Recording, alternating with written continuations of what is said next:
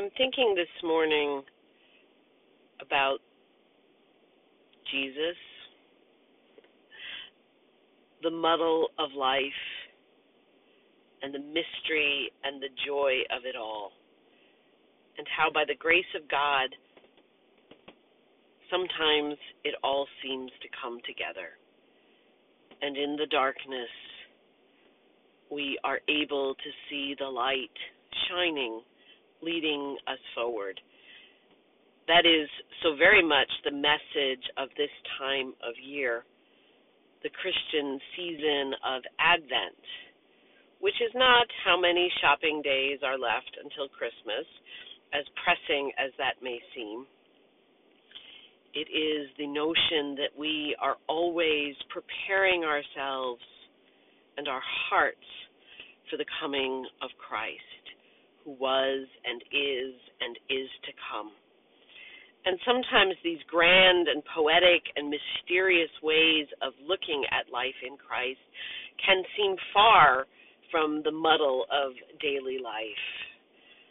I'm speaking having just dropped my child off to take a standardized test, working on moving forward in the next stage of his journey and our journey as a family. And I'm thinking also of the journey this far because he had a big teenaged birthday this week. And in this season of waiting and preparation, that's what's on my heart. Thinking about the muddle of it all and parenting and the light shining in the darkness and what it means for us as people of spirit to prepare. Can we ever prepare for life, for God? I'm a mom and I'm a priest, and so I think a lot about things like formation and vocation, which are just ways of saying that we seek to grow ourselves and each other into the best possible humans that we can be and we seek also always to hear and respond to the voice of Christ, calling us forward and inviting us to be and become what God would have us be. In some Christian traditions, today is the feast of the Immaculate Conception.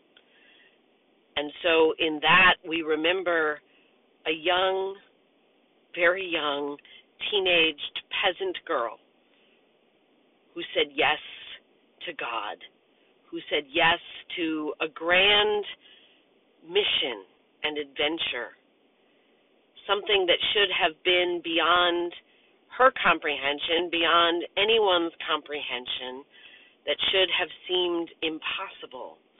And our traditions tell us in Scripture that she said yes to God and that everything changed, that something new was possible in God's work in this world.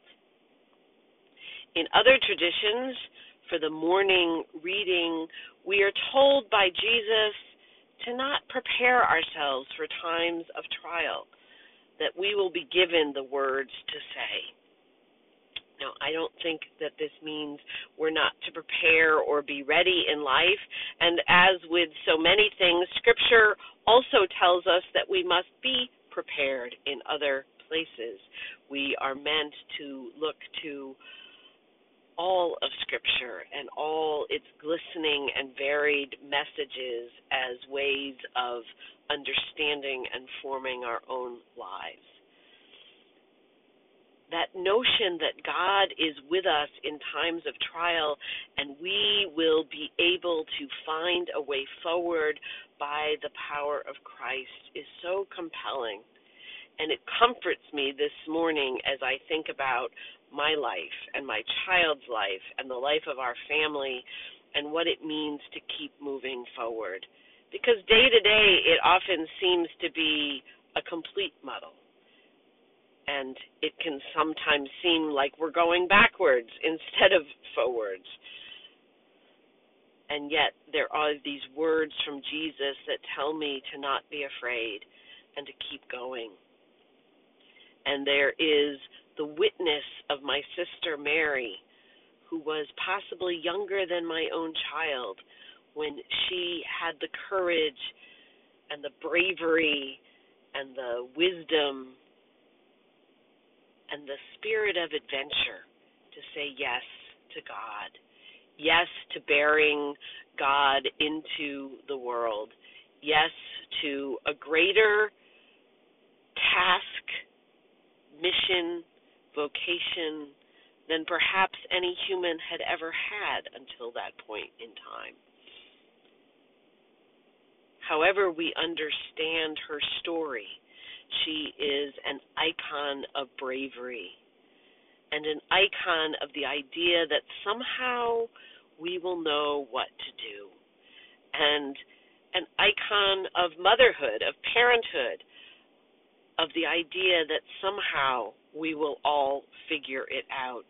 Icons, after all, paintings, are meant in a spiritual sense to be windows into what is holy, windows into what is divine and eternal and really real.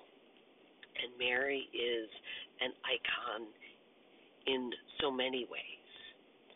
I'm also sitting here thinking about tomorrow, preaching tomorrow and the gospel for the day, where we meet wild, crazy John the Baptist, also sent by God to do God's work. And John tells us to prepare the way of the Lord. So, here within readings for two days from the Bible, we are told both not to prepare and to prepare the wholeness of life offered to us, the mystery of it, the way that God sparkles and speaks to us in the muddle. And so I'm thinking this day, what does it mean for me to prepare the way of the Lord? What does it mean as mothers, as parents, to prepare the way of the Lord for our children? To show them the way, to show them the path to lead them and to let them lead us. I gave my child a pep talk on the way here, and because he's literally a fighter, I put it in those terms. And I said, as long as you're standing, you have a chance. And if you get knocked down, take the hand of Jesus and stand back up again. And if you find you simply cannot stand, lie down and let Jesus hold you. I thought maybe that was one of those poetic mom moments I was having all by myself while he sat in the car and played with his phone. And then, when he went to get out of the car, without me asking, he said a little prayer and he closed the prayer by saying, And help us always to get back up again. Christ moves. The light shines in the darkness. We both prepare the way for ourselves and others, and we are never prepared. And we are always becoming by the grace of God as people, as parents, as children, as God's children. God bless and guide us all and shine the light and scatter the darkness before our paths this Advent Saturday and always. Amen.